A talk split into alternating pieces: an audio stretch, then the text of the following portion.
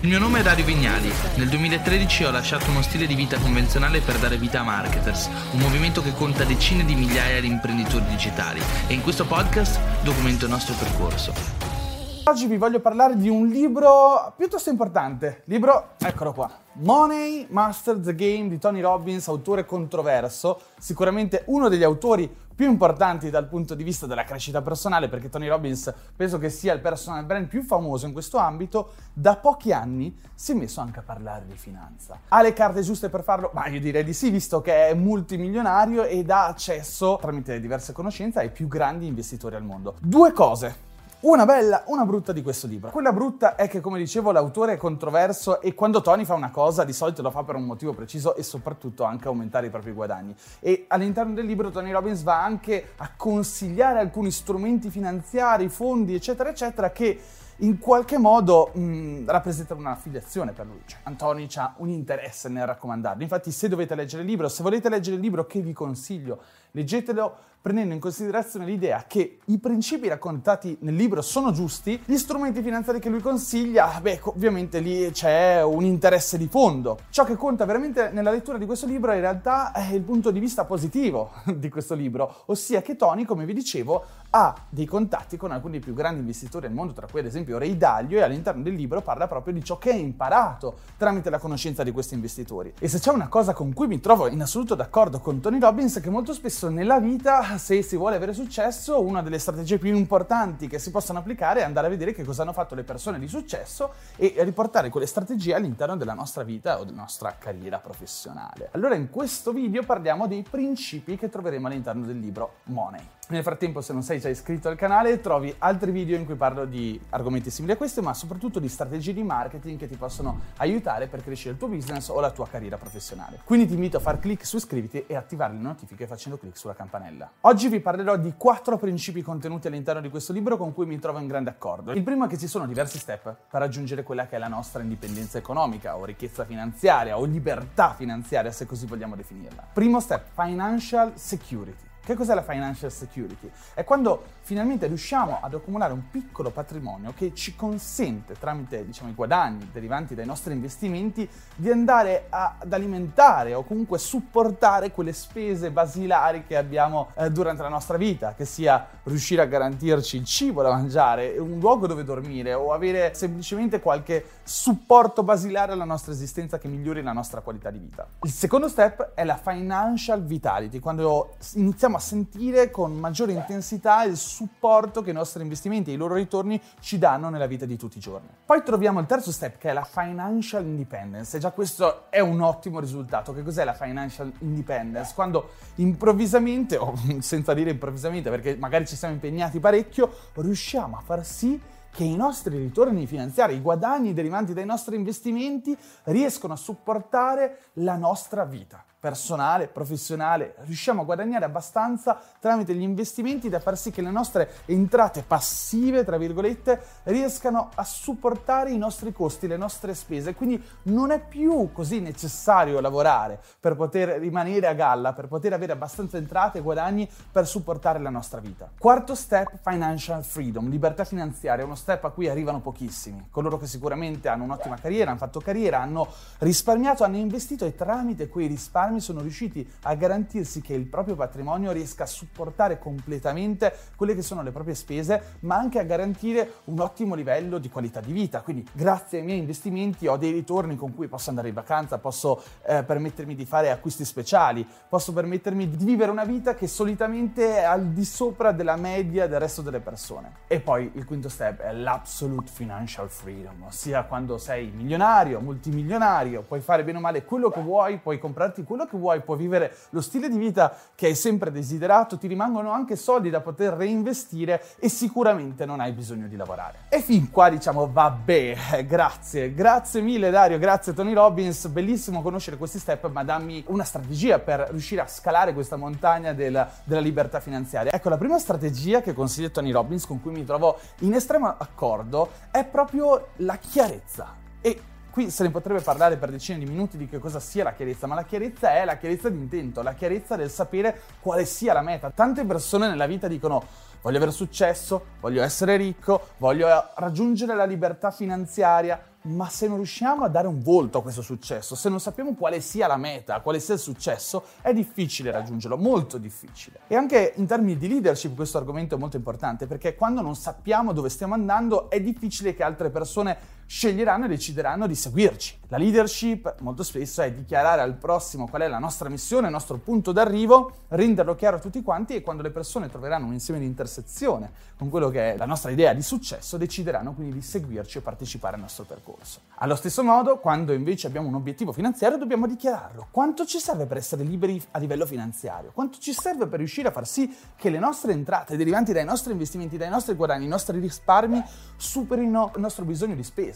Perché tutti noi abbiamo uno stile di vita e questo stile di vita va supportato con delle spese. Ecco, quando si parla di chiarezza finanziaria, quindi, Tony Robbins ci consegna una regoletta che se applicata una piccola formula matematica che è comprensibile anche a colui che non mastica bene la matematica, che se applicata ci consente di sapere e conoscere quale deve essere il nostro obiettivo in termini di patrimonio, di risparmio da raggiungere nel momento in cui vogliamo far sì di essere per sempre liberi dal lavoro, ossia far sì che le nostre entrate derivanti dai nostri investimenti superino di gran lunga le nostre spese. La formula matematica è la seguente: se noi sappiamo che ogni mese spendiamo mediamente 2.000 euro, dobbiamo moltiplicare quei 2.000 euro di spesa per 12 mesi, quindi otterremo 24.000 euro. Questi 24.000 euro, che è ciò che spendiamo ovviamente mediamente in un anno, lo dobbiamo moltiplicare per 20 e ciò che ci risulta 480.000. Una volta che raggiungiamo questi 480.000 euro e siamo in grado di investirli, il ritorno finanziario medio dell'investimento che ne deriva dovrebbe essere più o meno circa quindi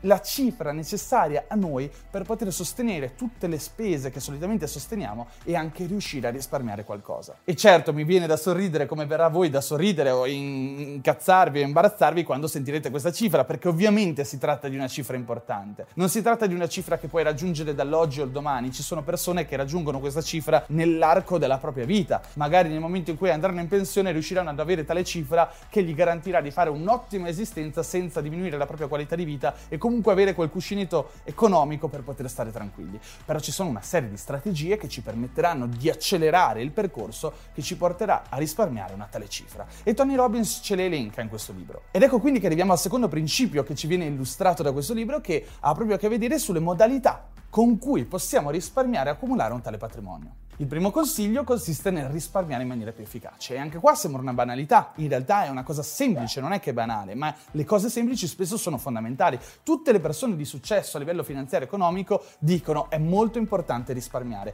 perché ci sono persone che guadagnano 2.000 e spendono 2.000 e quando arrivano a guadagnare 6.000 continuano ad aumentare la propria capacità di spesa e a spendere, quindi guadagno 6.000 e spendo 6.000 e non riuscirò comunque a risparmiare. Quindi è molto importante che, certo, a un certo punto lavoreremo ad aumentare le nostre entrate, ma ma manterremo costanti senza esagerare quelle che sono le nostre spese. Una delle migliori strategie per riuscire a risparmiare è nascondere parte delle nostre entrate a noi stessi. Questo dipenderà ovviamente da quanto guadagniamo, perché se a fine mese guadagno 1000 euro è molto difficile poter risparmiare una cifra interessante, ma è comunque importante farlo. Perché? Perché questo crea in noi un'abitudine. Nel tempo magari arriveremo a guadagnare di più, le nostre abitudini di spesa cambieranno, cambierà la nostra carriera e magari faremo progressi e guadagneremo di più e riusciremo a risparmiare di più. Ma imparare a risparmiare è fondamentale. Che cosa significa nascondere parte dei propri guadagni? a se stesse. Significa che se ad esempio guadagno 2000 euro al mese e riesco a risparmiarne 400, non si tratta di lasciarli accumulati all'interno del mio conto corrente. No, assolutamente. Si tratta di aprire un conto corrente ulteriore dove magari io cercherò di tenere nascosto a me stesso i codici per fare i bonifici, i codici di accesso, li consegnerò ai miei genitori, li metterò in cassaforte, li chiuderò in un libro che li metterò nella, nella libreria e me ne dimenticherò e imposterò dal mio conto principale un bonifico automatico che mese dopo mese esce dal mio conto principale e porta quei 400 euro sul mio conto degli accantonamenti, il mio conto delle finanze perdute o nascoste a me stesso. Questa è la miglior strategia perché tutto avviene al di là di quella che è la mia sfera decisionale, perché ci sono mesi in cui se vedo 400 euro in più sul mio conto corrente dico ma sai che c'è quell'action cam che avevo visto, magari risparmio il prossimo mese, questo mese me la compro, e bene, la prendo, 400 euro persi, il prossimo mese magari neanche ti renderai conto che è passato un solo mese, ci sarà un'altra scusa che ti porterà ad acquistare qualcos'altro. Se invece sei in grado di impostare un bonifico automatico, ecco, diventa molto più difficile che tu vada a spendere quei soldi perché crei una frizione, qualcosa che in qualche modo rallenta il tuo processo decisionale, istintivo di andare a comprare qualcosa e spendere quei soldi. Passiamo ora al secondo consiglio che ci dà Tony Robbins, che ha a che vedere con il guadagno, non più il risparmio. Possiamo risparmiare un numero finito di soldi, un quantitativo finito di soldi e questo è logico perché molto spesso è molto difficile poter eh, risparmiare di più se le nostre spese sono quelle, l'affitto ha un costo, mangiare ha un costo e vivere ha un costo. Ma se è finito il quantitativo di denaro che possiamo risparmiare ogni mese, è pressoché infinito il quantitativo di denaro che possiamo arrivare a guadagnare ogni mese. E qui alcuni di voi diranno, ma scusa, eh, piano, io ho una carriera, eh, posso arrivare fino a un certo punto, non è che posso andare oltre quel punto. La verità è che questa è una storia che noi ci raccontiamo, si basa sulla nostra zona di comfort, sull'idea che abbiamo di noi stessi, sull'identità che ci siamo dati. Io sono un cassiere al supermercato, fine, questa è la fine della storia e non posso fare altro nella vita. Non è così. Se noi impariamo a studiare, se ci specializziamo in qualcosa che in qualche modo rappresenta uh, un lavoro ben richiesto sul mercato, se in qualche modo guardiamo carriere alternative a tutti gli argomenti di cui parliamo spesso all'interno di questo canale, infatti se non lo segui ti consiglio di iscriverti, vediamo che è possibile fare carriera, è possibile reinventarci, trovare un lavoro da freelancer, diventare nomadi digitali, decidere di diventare imprenditori digitali, uh, costruire il proprio progetto imprenditoriale. Ci sono tante strade che possiamo percorrere per massimizzare quelli che sono i nostri guadagni o comunque costruire una carriera che sia alternativa a quella che stiamo seguendo in questo momento. Non possiamo fare un corso all'interno di questo video su come si cambia la propria carriera o come si massimizzano le proprie probabilità, opportunità di carriera, però posso dirvi che ci sono una serie di regole, di principi e di strategie che si possono seguire e quindi ti consiglio poi di andare a studiare queste regole e di approfondire le modalità con cui magari puoi cambiare vita professionale, perché non è che ciò che sei oggi deve essere per forza ciò che sarai domani. Un altro consiglio che Tony ci dà è quello di massimizzare la nostra capacità di ridurre le spese in tassazione, che attenzione non significa evadere le tasse. Tony ovviamente fa dei ragionamenti applicabili e applicati al mercato americano, eh, allo Stato americano, al paese americano, però in realtà anche noi in Italia possiamo seguire tutta una serie di eh, strategie per ridurre quella che è l'imposizione fiscale. Io per primo di cose sbagliate nella mia vita ne ho fatte tante. Mi ricordo che qualche anno fa sono arrivato a fatturare qualche centinaia di migliaia di euro con una partita IVA individuale e scaricavo veramente poco di quello che facevo. Mentre oggigiorno tutto diciamo, l'universo marketers della holding che ho creato e delle sottoaziende si basa su SRL e abbiamo un controllo fiscale e una gestione, se vogliamo, delle nostre finanze che è ben diversa di, rispetto a quella che avevo un tempo. Anche qua si parla di formazione, si parla di riuscire a comprendere le diverse strategie e i migliori metodi per scegliere, se vogliamo, un percorso che ci porti a un miglioramento della nostra imposizione fiscale. Certo, non si può magari a arrivare a non pagare le tasse, soprattutto nel nostro paese, inglese, ma si può magari prendere spunto per comprendere quelle che sono le diverse dinamiche, le diverse regolette nei diversi momenti storici che ci consentono di ridurre la nostra imposizione fiscale. Un altro consiglio spassionato che ci dà il caro Tony è di cambiare stile di vita. Eh, non solo perché magari potremmo avere uno stile di vita troppo alto e abbiamo un'abitudine di spesa molto alta e qui si torna nel discorso del risparmiare, quindi cercare di contenere le spese, spendere un po' di meno in, in moda, in vestiti, in ristoranti, cene fuori, eccetera, ma anche proprio fare delle scelte radicali. Ci sono persone che a un certo punto si trovano nella condizione di poterlo fare, perché ovviamente dipende, ma ci sono famiglie che si sono trasferite all'estero, ci sono persone che sono andate a vivere in paesi dove l'imposizione fiscale è molto bassa, questo di nuovo non significa significa eludere la tassazione it- italiana, significa fare le cose con criterio. Hai sempre sognato di andare a vivere in un altro paese europeo? Bene, magari potrebbe essere una scelta scegliere un paese europeo o anche internazionale dove c'è un'imposizione più bassa o dove soprattutto il tuo stile di vita ti costa molto meno perché ci sono dei periodi dell'anno in cui mi è capitato di vivere a Bali come nomade digitale e quello che spendo a Bali è una frazione rispetto a quello che solitamente spendo invece in Italia. Quindi anche lì se siamo liberi, se siamo nomadi digitali, se ancora non abbiamo figli, se non abbiamo una carriera che ci impone di essere in uno specifico luogo fisico, possiamo fare una scelta radicale che ci consenta nell'arco di dieci anni di risparmiare accumulare un patrimonio che in Italia magari non avremmo potuto eh, risparmiare, semplicemente cambiando il nostro stile di vita o magari scegliendo un paese che ci consente di vivere la vita che avremmo voluto vivere, ma che ci dà anche magari qualche convenienza economica. Terzo consiglio che ci dà Tony all'interno di questo libro e che mi sembrava giusto portare qui all'interno del canale YouTube è ha a che vedere con la All Season Portfolio. Fa un, un ottimo esempio riguardante Ray Dalio. Ray Dalio è uno dei più grandi investitori della storia, ha scritto anche un bellissimo libro che si chiama Principles che vi consiglio.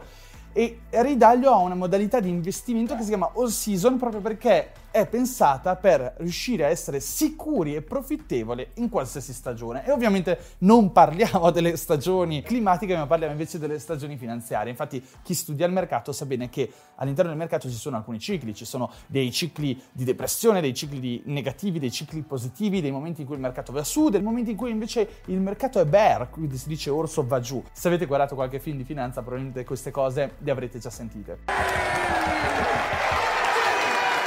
Il punto è che il buon Ray Dalio ha messo a punto un sistema di investimento, una modalità di investimento, un approccio che gli consente in qualche modo di guadagnare quando il mercato va su e in qualche modo di essere un po' più tranquillo quando il mercato va giù. E questo, diciamo, metodo, questa metodologia di investimento viene portata avanti e resa possibile da cosa? Da un portfolio, quindi un insieme di azioni, investimenti, strumenti finanziari, obbligazioni, eccetera, che in qualche modo gli permettano di bilanciare le perdite quando c'è una perdita e di in qualche modo massimizzare i guadagni quando il mercato invece è positivo e gli consente di guadagnare. Voglio fare un piccolo disclaimer perché in realtà eh, dopo che è stato scritto questo libro c'è stata la crisi dovuta al Covid e il buon Ray Dalio in realtà di soldi ne ha persi, quindi questa è un'ottima lezione da fare all'interno di questo video. Non fidatevi di ciò che vi dicono sempre perché qualsiasi approccio, qualsiasi modalità di investimento non è mai sicura al 100%. Quindi è vero che l'approccio di Ray Dalio copre un po' tutte le stagioni, ma quando eh, al posto di una nevicata arriva 60 metri di neve o al posto di una semplice pioggia arriva un diluvio torrenziale che mette in difficoltà le strutture di drenaggio dell'acqua, ecco che allora lì si crea una situazione ben difficile da gestire come quella che si è creata durante la crisi da Covid, che ovviamente ha messo in difficoltà anche i mercati. Ecco, Ray Dalio lì ha perso sicuramente un buon quantitativo economico, ma c'è da dire che i fondi e il fondo di investimenti di Ray Dalio nella storia è stato uno di quelli che ha reso di più in assoluto, quindi i suoi consigli sono senz'altro molto interessanti. Allora Ray Dalio che cosa ci dice? Ci dice che non possiamo costruire un portfolio che abbia sempre successo, ma possiamo allocare un 25% ad ogni stagione. Se le stagioni sono 4, allochiamo il 25% per ogni stagione in modo tale da essere tranquilli. È una metafora ovviamente, ma vediamo un po' come si configura questo fondo di Ray Dalio. Ad esempio Ray Dalio ci consiglia di investire il 40% del nostro portfolio su obbligazioni americane di lungo periodo. Anche qua si tratta di un caso particolare, si parla dell'America, noi in Italia potremmo decidere di investire in obbligazioni italiane. Le obbligazioni sono più tranquille, solitamente sono più sicure in periodi di crisi, ma anche qua c'è casistica casistica, ci sono state crisi in cui effettivamente anche le obbligazioni non sono andate poi così tanto bene. Un ulteriore 30% del suo portfolio lo investe in azioni, le azioni ovviamente hanno dei rendimenti solitamente più alti nel momento in cui il mercato è bullish, quindi è in crescita, ma ovviamente comportano un rischio maggiore, perché è come se noi diventassimo, quando compriamo un'azione, è come se noi diventassimo dei soci di quell'azione a tutti gli effetti, quindi diciamo godiamo dei frutti e dei vantaggi, ma anche degli svantaggi. Se l'azienda decresce, ovviamente noi perdiamo parte del nostro capitale. Un ulteriore 15% del suo portfolio lo consiglia di investire invece in obbligazioni di medio periodo americane e per finire un altro 7.5% lo investe nell'oro e l'oro invece magari non cresce così tanto, non permette di fare grandi profitti, ma sicuramente è un investimento investimento sicuro e quando ad esempio aumenta l'inflazione, l'oro è uno strumento finanziario che ci tutela da questa. E per finire l'ultimo 7.5% lo investe in commodities. Non so se avete mai studiato il forex, le commodities sono bene o male materie prime, quindi possiamo investire in materie prime. Ora questa non vuole essere una lezione di finanza e non mi aspetto che tutti comprendano quello di cui stiamo parlando, però dovrebbe da far partire un ragionamento. Se non comprendo queste cose, dovrei mettermi nelle condizioni di comprenderle. Non per forza devo diventare un investitore ed essere io a gestire il mio denaro, ad esempio io faccio gestire il mio denaro a un consulente finanziario che mi aiuta nella gestione del mio patrimonio. Però c'è una cosa importante, come ad esempio mi capita invece di parlare con imprenditori che devono,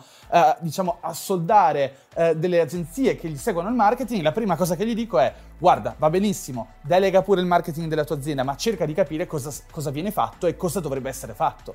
Perché questo è l'aspetto importante, riuscire a capire non per forza fare, perché poi per fare ci sono una serie di regole, una serie di procedure che non è detto che possa diventare il nostro lavoro, magari non abbiamo il tempo di farlo, ma almeno avere gli strumenti per capire qual è un buon consulente finanziario, cosa ci sta consigliando, cos'è quello strumento finanziario, ecco questa mi sembra una riflessione molto importante da fare. Quindi il consiglio non è per forza seguite il consiglio di Ray Dalio o investite tramite il suo sistema di allocamento del suo portfolio, ma cercate di capire perché viene fatta questa scelta e cosa sono questi strumenti finanziari che vengono spesso utilizzati negli investimenti e di cui tanto si parla nel momento in cui parliamo di gestione finanziaria e investimenti. E per finire il buon caro Tony invece passa a un'argomentazione un po' più easy della, della, faccenda e parla di crescita personale legata al denaro, che è un po' quello che gli compete in assoluto. E dice una cosa che effettivamente non è così male. Dice, nella vita noi risparmiamo fondamentalmente per poter essere sicuri, ma anche per vivere una vita che ci renda soddisfatti. E allora uno studio che è stato fatto è stato fatto sul